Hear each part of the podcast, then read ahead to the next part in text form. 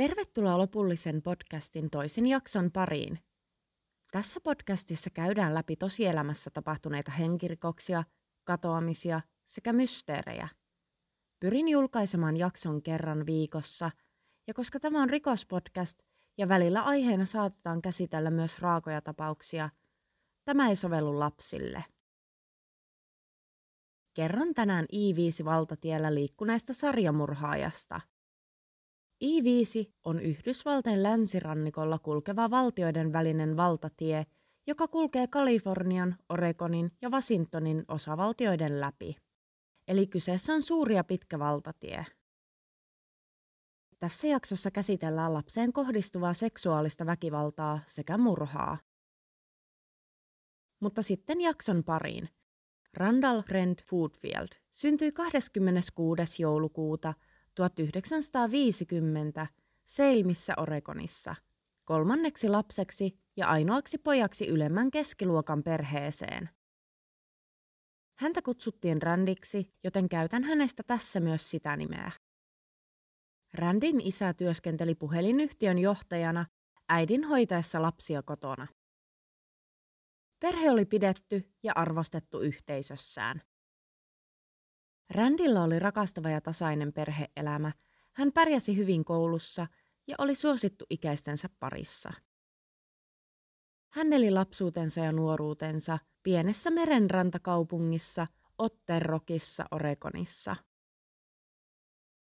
Randin isä kannusti poikansa urheilemaan, ja teini-ikäisenä poika aloittikin opiskelun läheisessä Newportin lukiossa, joka oli vain 13 kilometrin päässä perheen kodista.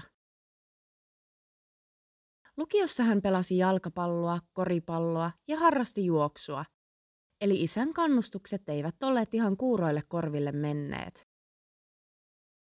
Erityisen lahjakkaaksi hän osoittautui jalkapallon parissa, ja pian valmentajat huomasivatkin hänen olevan luonnonlahjakkuus, mikä tekikin hänestä Newportin jalkapallojoukkueen tähden. 18-vuotiaana Randin elämässä alkoi kuitenkin näkymään ongelmia – hän alkoi vilauttelemaan itseään julkisesti. Eräs tapaus tapahtui Oregonin kuuluisalla Jakina Peipritzke kaarisillalla, kun hän päätti näytellä sukuelintään ryhmälle teini-ikäisiä tyttöjä. Ilmeisesti asiasta oli tehty ilmoitus ja poliisi pidätti hänet siveettömästä käytöksestä. Rändin vanhemmat huolestuivat tästä todella paljon ja lähettivätkin pojan keskustelemaan asioistaan terapeutille. Joidenkin lähteiden mukaan vilauttelu olisi alkanut jo 10-12 vuoden ikäisenä, mutta tästä oli aika ristiriitaista tietoa.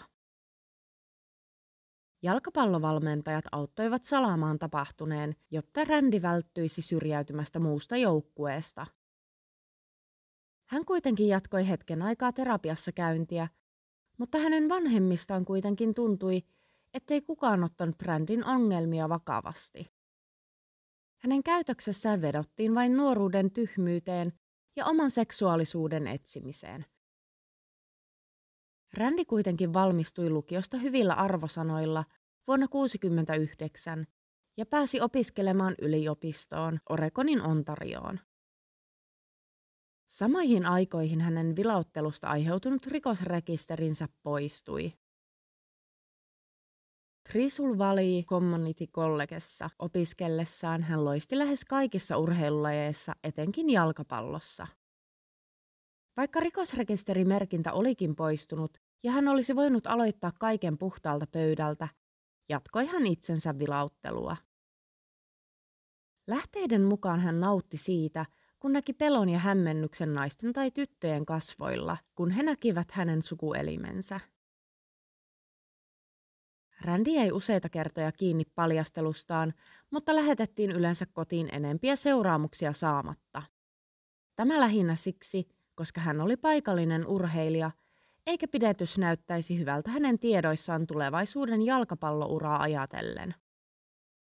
Rändin taipumusta vilautteluun pidettiin siis edelleen vain ohimenevänä nuoren miehen kapinana. Yliopistoaikana Randy seurusteli nuoren naisen nimeltä Saron McNeilin kanssa. Hänen kuvaillaan ollen hulluna Saroniin, Mutta kuten monien nuorten, niin tämänkin pariskunnan onni loppui yhtä lyhyen kuin oli alkanutkin, ja he erosivat vain jonkin aikaa seurusteltuaan. Elokuussa vuonna 70 erosta ahdistuneena ja kiihtyneenä Randy murtautui Saronin kotiin, jossa tämä asui vanhempiensa kanssa. Hän tuhosi tytön huoneen kokonaan. En löytänyt tarkempaa tietoa siitä, mitä kaikkea hän teki huoneessa, mutta Randy pidätettiin ja häntä syytettiin vandalismista. Mutta todisteiden puutteen vuoksi häntä ei todettu syylliseksi ja kaikki syytteet hylättiin. Vuonna 1971 Randy siirtyi opiskelemaan Portlandin osavaltion yliopistoon eli PSUhun, jossa hänestä tuli uudesti syntynyt kristitty ja oli aktiivisena kristillisen opiskelijaryhmän Campus Crusade for Christ elokuvassa ja asui South Park Blocks-kadulla sijaitsevassa huoneistossa. Yliopistossa ollessaan hän pelasi koulun jalkapallojoukkueessa Portland State Vikingissä. Randin jalkapallovalmentaja on kuvaillut häntä mukavimmaksi, herrasmiesmäiseksi nuoreksi mieheksi, jonka hän on ikinä tuntenut. Randy oli hiljainen, kohtelias ja ahkera. Joukkuetoverit ja muut ikätoverit taas muistavat hänet eräänlaisena yksinäisenä suteena, jolla ei ollut kovinkaan paljon ystäviä, mutta olivat kuitenkin panneet merkille hänen urheilulliset lahjakkuutensa. PSUssa ollessaan Randin outo sekä huolestuttava käytös kuitenkin jatkui. Hänen joukkuetoverinsa kertoi erästä tapahtuneesta Portland Tribune lehdelle vapaasti suomennettuna näin.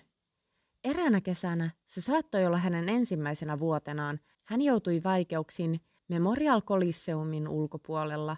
Hän paljasti itsensä. Randy pidätettiin kahdesti itsensä paljastelusta vuonna 1972 Vangoverissa sekä vuonna 1973 Multnomaihin piirikunnassa. Mutta huolimatta pidätyksistä Randin pitkäaikainen unelma toteutui 1974, kun Green Bay Bakers valitsi hänet pelaamaan NFLään. NFL on Yhdysvaltojen suurin jalkapalloliiga – joka koostuu 32 joukkueesta.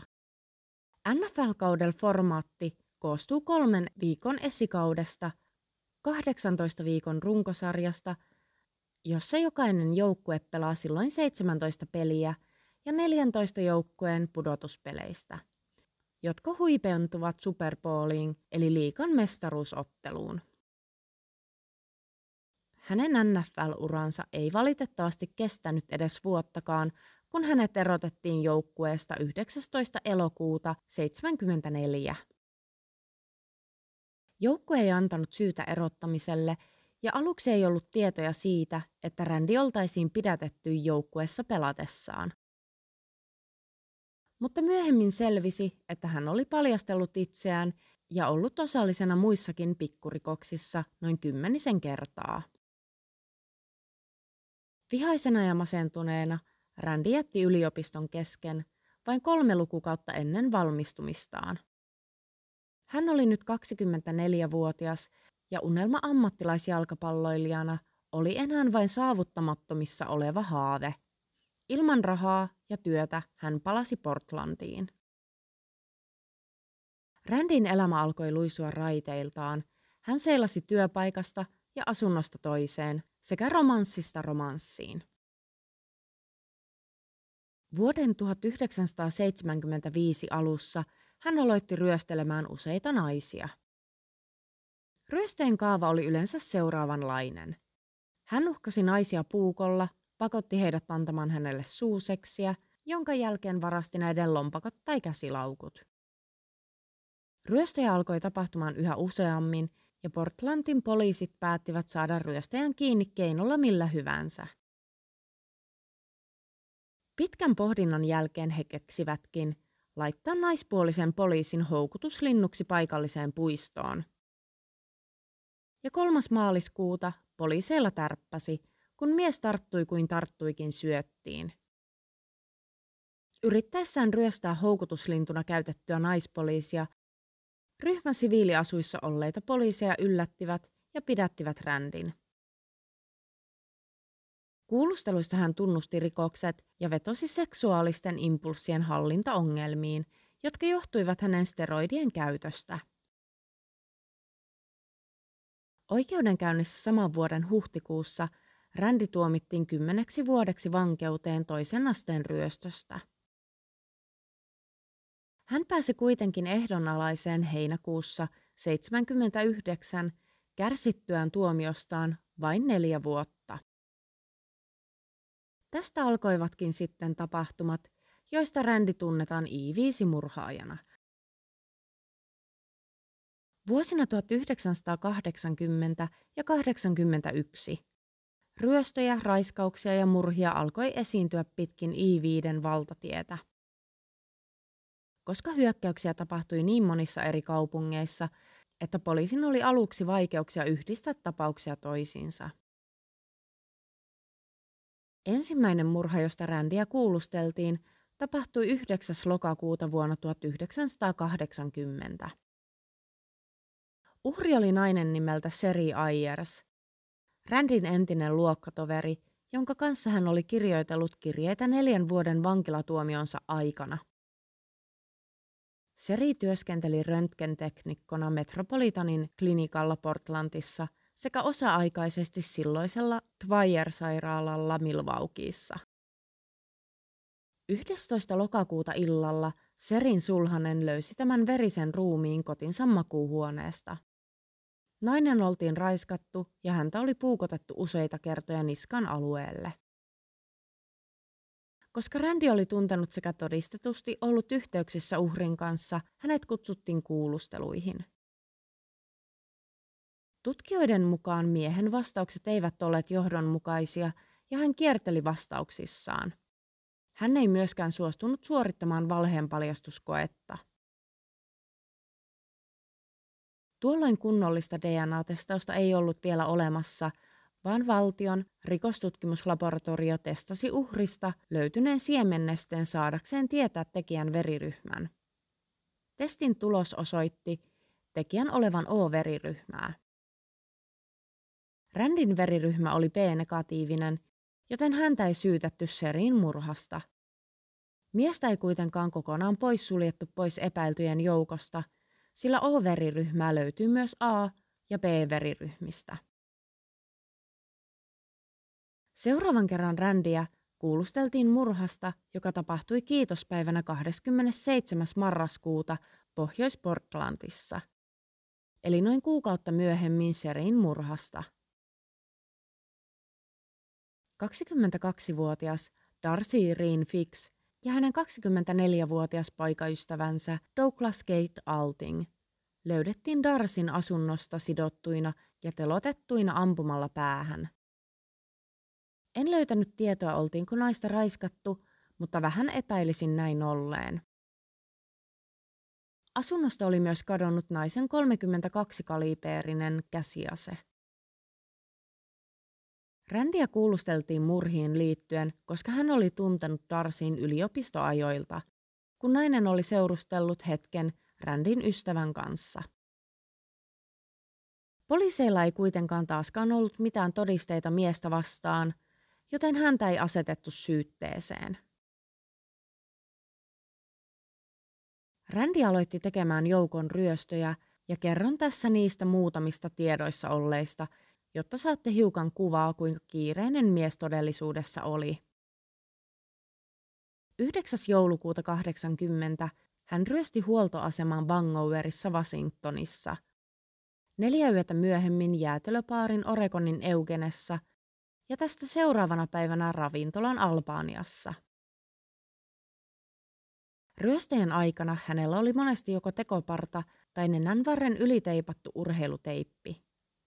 Urheiluteipin käyttöä perusteltiin sillä, että uhrit kiinnittävät huomion enimmäkseen teippiin, eivätkä näin ollen välttämättä rekisteröisi tekijän muita tuntomerkkejä niin tarkkaan.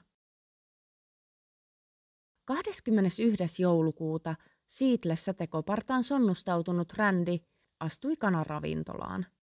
Hän pakotti aseella uhaten naispuoleisen tarjoilijan ravintolan vessaan, jossa pakotti naisen masturboimaan häntä.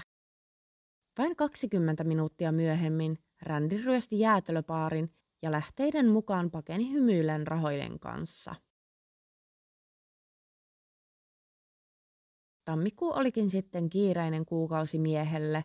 Muun muassa kahdeksas päivä Vangoverissa hän ryösti huoltoaseman, jonka oli ryöstänyt jo kuukautta aikaisemmin joulukuussa. Tällä kertaa hän pakotti naisvirkailijan paljastamaan rintansa, kun oli ensin tyhjentänyt kassakoneen. 12. päivä ryöstäessään kauppaa Oregonin Sutherlanissä jokin meni pieleen ja Randy ampui kohti myyjää haavoittaen tätä. Kaikki ryöstöjen ja raiskauksen uhrit antoivat tekijästä samanlaisen kuvauksen. Valkoihoinen mies, noin 25-30-vuotias, yli 80 senttimetriä pitkä, normaalivartaloinen, lyhyt parta ja viikset. Tekijä ajoi kultaisella Volkswagen-kuplalla. 14. tammikuuta Randy murtautui Seilmissä taloon – jossa kotona olivat kahdeksan- ja kymmenvuotiaat sisarukset. Hän pakotti tytöt riisuutumaan ja kohdisti heihin raakaa seksuaalista väkivaltaa. Neljä päivää myöhemmin tapahtui neljäs henkirikos. Randy oli mennyt Keitserin varastorakennukseen Seilmissä. Varastossa paikalla olleet 20-vuotiaat siivoojat Sari Hull ja Pet Wilmount joutuivat aseella uhanneen Randin sitomiksi ja raiskaamiksi. Raiskauksien jälkeen mies ampui molempia naisia niskaan lähietäisyydeltä. Kuin ihmeen kaupalla Pet selvisi ampumisesta ja sai hälytettyä apua itselleen ja Sarille. Valitettavasti kun ensihoitoyksikkö saapui paikalle, Sari todettiin kuolleeksi. Voin vain kuvitella, minkälainen paniikki Petillä on ollut odottaessaan avun saapumista – sillä hänellä itsellään oli kuoleman vaaralliset vammat ja hänen ystävänsä ja työtoverinsa menehtyi vammoihinsa. Loppukuun aikana Randy matkasi Etelä-Oregoniin ja ryösteli Eugenessa, Medfordissa ja Grand Passissa. 3. helmikuuta 1981 Kalifornian Reddingin pohjoisosassa Mountain Gateissa 37-vuotiaan Donna Eckhardin ja hänen 14-vuotiaan tyttärensä Chanel Eckhardin ruumiit löydettiin heidän kotoaan. Ruumiit makasivat vierekkäin sidottuina sängyllä ja molempia oltiin ammuttu useita kertoja päähän. Ruumiin avauksessa selvisi, että Chanel oltiin raiskattu ja tekijän DNAta saatiin talteen. Samana päivänä, jolloin Donan ja Chanelin murhat tapahtuivat, myös Randy oli Rettingissä. Hän oli ryöstänyt naispuoleisen virkailijan, sitonut ja raiskannut tämän. 4. helmikuuta samantapainen tapaus raportoitiin, kun mies ryösti motellin Aslandissa Oregonissa. Randy suuntasi seuraavaksi Vangoueriin, Olympiaan ja Pellevuessaan, jossa ryösteli ja raiskasi tiedettävästi ainakin kolme naista. Randy suuntasi Beavertoniin 18-vuotiaan Julie Reitsin asunnolle. Hän oli tavannut naisen työskennellessään hetken The Feuget-baarissa Portlandissa. Joidenkin lähteiden mukaan Julie olisi ollut hänen entinen tyttöystävänsä. Oli ystävänpäivän yö 14-15 helmikuuta, kun Randy saapui Juliin ja hänen äitinsä kotiin. Ystävykset olivat juoneet lasilliset viiniä ja Julie oli ilmeisesti ollut alkamassa valmistamaan kahvia, sillä keittiön tiskipöydältä löytyi pikakahvipakkaus ja vedenkeittimessä olleen veden oltiin annettu kiehua loppuun. Randy oli ilmeisesti keskeyttänyt naisen kahvin keittämisen, raiskannut ja lopuksi ampunut tätä kuolettavasti päähän. Julien äiti löysi tyttärensä ruumiin palattuaan kotiin. Jälleen kerran Randin nimi tuli vastaan henkirikoksen tutkinnassa, ja 5. maaliskuuta 1981 häntä kuulusteltiin. Tällä kertaa köysi alkoi kiristyä miehen ympärillä, kun hänen kotinsa tehtiin kuulusteluiden aikaan kotietsintää. En löytänyt mistään tietoa tästä Rändin asunnosta, että missä se tarkalleen ottaen oli. Mutta kotietsinnässä hänen asunnostaan löydettiin 32-kaliiperinen luoti, joka sopi murha-aseeseen ja samantyyppistä narua, joilla uhreja oltiin sidottu. Asunnosta löytyi myös puhelinloki, josta kävi ilmi, että Rändi oli soitellut puhelinkorteilla puhelinkopeista, jotka sijaitsivat lähellä murhapaikkoja niiden tekohetkellä. Kävi ilmi, että Rändillä oli lukuisia tyttöystäviä useista eri paikoista. Useat ryöstöjen ja raiskauksien uhrit tunnistivat Rändin hyökkääjäkseen. 16. maaliskuuta 1981 Rändiä syytettiin useista ryösteistä, sieppauksista, aseellisista ryöstöistä, aseen luvattomasta hallussapidosta, murhan yrityksestä sekä murhasta.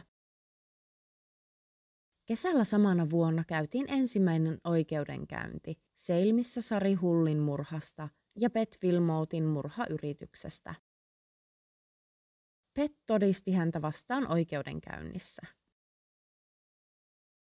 26. kesäkuuta 1981 kolmen ja puolen tunnin harkinnan jälkeen 30-vuotias Randall Brent Foodfield tuomittiin syylliseksi kaikkiin syytteisiin ja hän sai elinkautisen vankeuden sekä lisäksi hän sai 90 vuotta lisävankeutta muista syytteistä. Ennen seuraavaa oikeudenkäyntiä Rändin puolustusasianajaja anoi oikeudenkäynnin siirtoa Villametteen, jotta oikeudenmukainen oikeudenkäynti olisi varmempi. Hän anoi myös todistajan hypnotisointia, jotta saataisiin selville, oliko media vaikuttanut todistajaan. Tuomari kuitenkin hylkäsi molemmat anomukset. Toinen oikeudenkäynti käytiin Pentonin piirikunnassa lokakuussa. Hänen lopulliseksi tuomiokseen tuli elinkausi vankeutta Sari Hullin murhasta sekä yli 165 vuotta vankeutta muista syytteistä. Hän suorittaa vankeusrangaistuksia Oregonin osavaltion vankilassa Seilmissä. Kun tutkintaryhmä alkoi tutkimaan I-5-valtatien varrella olevien kaupunkien henkirikoksia – he törmäsivät useisiin mahdollisiin uhreihin. 21-vuotias Sylvia Durante oltiin kuristettu ja jätetty valtatien viereen Siitlessä joulukuussa 79. Kolme kuukautta myöhemmin I-5-tietä pitkin liftaamassa olleet 19- ja 18-vuotiaat Marsa Viitter ja Keiti Allen olivat kadonneet Spokanen ulkopuolella – heidän ruumiinsa löydettiin toukokuussa 80. Lisäksi ainakin neljä naista oli saanut surmansa Huntingon Beachin lähettyvillä Kaliforniassa, samoihin aikoihin kun Randy oli ollut lomailemassa siellä. Kaikki uhrit oltiin tapettu yllättävän samalla tyylillä kuin mikä Randilla oli ollut murhatessaan naisia. Huolimatta näennäisistä yhteyksistä ainakin 13 murhaan sekä lukuisiin muihin rikoksiin. Rändiä ei ole syytetty näistä. Syynä tähän on lähteiden mukaan osavaltioilla ei ollut varaa loputtomiin kokeisiin, mutta ovat tyytyväisiä tietäen, että Rändi on pois valtatieltä vuosisadan ajan. Vankilassa ollessaan Rändi loukkaantui toisen vangin hyökättyä hänen kimppuunsa. Kirjailija Ann Rule kirjoitti kirjan nimeltä I5 Killer vuonna 1984. Kuten kirjan nimestä voi päätellä, niin kirja käsittelee Randin elämää ja rikoksia. Tämän kirjan takia Randi nosti kunnianloukkaussyytteen kirjailijaa vastaan. Hän pyysi 12 miljoonan dollarin korvauksia tästä, mutta tuomioistuin kuitenkin hylkäsi kanteen vanhennemissyistä. Vuosina 2001 ja 2006, kun DNA-testaus oli kehittynyt, saatiin vihdoinkin syyllinen tämän jakson aikana kerrottuihin murhiin. Serin Ayersin, nuoren parin Darcy Rin Fixin ja Douglas Kate Altingin, 14-vuotiaan Chanelin ja hänen äitinsä Donna Eckhardin murhiin. Randin on kerrottu menneen vankilassa ollessaan naimisiin kolme kertaa ja eronneen kahdesti. Joitakin hänen ja vaimojensa välisiä kirjeitä myytiin lopulta netissä. En tiedä, oliko näillä kirjeillä kovinkaan suurta kysyntää, mutta mistäpä tuota tietää, vaikka olisikin ollut. Randilla oli ilmeisesti ollut MySpace-tili, sillä vuonna 2006 hän kirjoitti siellä vapaasti suomennettuna seuraavasti. Olen Randi, olen 55-vuotias. Vietän lopun elämäni vankilassa, koska olen tehnyt murhan monien muiden rikosten ohella. Yritin kerran olla Green Bay Bakersin pelaajana. Ainoa syy, miksi en päässyt, johtuu siitä, että taitoja, joita minulla oli tarjota, he eivät tarvinneet tuolloin. Vaikka Randy on tuomittu vain yhdestä murhasta, hänet on yhdistetty tähän mennessä jo 18 murhaan. Mutta hänen epäillään tappaneen jopa 44 ihmistä. Rändiä vastaan ei ole tosiaan nostettu enää syytteitä, vaikka DNA todistikin hänen ollen ainakin viiden muun murhan tekijä. Tämä tosiaan selitetty sillä, että hän tulee kuitenkin istumaan lopun elämänsä vankilassa, joten oikeudenkäynnit ja tuomiot eivät käytännössä enää vaikuta tuomion millään tavalla. Kuten varmaan huomasitte, niin en käynyt tässä hirveästi läpi oikeudenkäyntejä, sillä materiaalia oli niin paljon ja tämä jakso olisi venynyt todella pitkäksi. Mutta mielestäni tämä tapaus on mielenkiintoinen, koska yleistähän on, että monilla varsinkin sarjamurhaajilla kotiolot eivät ole olleet häppöiset ja he ovatkin joutuneet usein pahoinpidellyiksi ja seksuaalisesti hyväksikäytetyiksi lapsuudessaan ja nuoruudessaan. Myös päähän kohdistuneet vammat voivat olla yksi syy väkivaltaiseen käyttäytymiseen. Lähteiden mukaan Randin elämässä kuitenkaan tällaista ei olisi ollut. Rändillä olisi ollut hyvät lähtökohdat aivan toisenlaiseen elämään. Hänen perheensä tuli taloudellisesti hyvin toimeen ja muutenkin perheen kuvaillaan olleen normaali ja pidetty yhteisössään. Rändi sai koulussa hyviä arvosanoja ja pakko sanoa tähän väliin, että Rändin siskot opiskelivat itsensä lääkäriksi ja toinen asianajajaksi, eli menestyivät elämässään hyvin. Nuoruuden aikainen vilauttelu varmasti oli jotenkin kytköksissä hänen myöhempään käytökseensä. Jos tapauksia ei aina olisi painettu villaisella, vaan otettu tosissaan myös muiden kuin vanhempien osalta, ja Randy olisi saanut intensiivisempää terapiaa, olisiko hänen elämänsä mennyt toiseen suuntaan. Mutta selvästi NFLstä erottaminen oli se lopullinen laukaiseva tekijä Rändin ryöstö- ja murha-aallon aloittamisessa. Mieltäni ei kuitenkin painamaan se, miksei oikeudenkäyntejä pidetty, vaikka DNA todistikin hänen syyllistyneen useisiin muihin murhiin. Tietenkin ymmärrän, että Randy istuu loppuikänsä vankilassa ja on periaatteessa yhden tekevää tuleeko tuomion lisäksi vielä muutama elinkautinen päälle. Mutta olisiko perheet saaneet oikeudenkäynnistä jonkinlaisen päätöksensä surutyöhön? Tule kertomaan omat mielipiteesi tapauksesta podin Instagramiin at lopullinen pod. Julkaisen sinne myös jaksoon liittyviä kuvia. Rakentavaa palautetta ja jaksotoiveita voi lähettää joko Instan kautta tai sähköpostilla lopullinen podcast at gmail.com. Palataan taas ensi viikolla.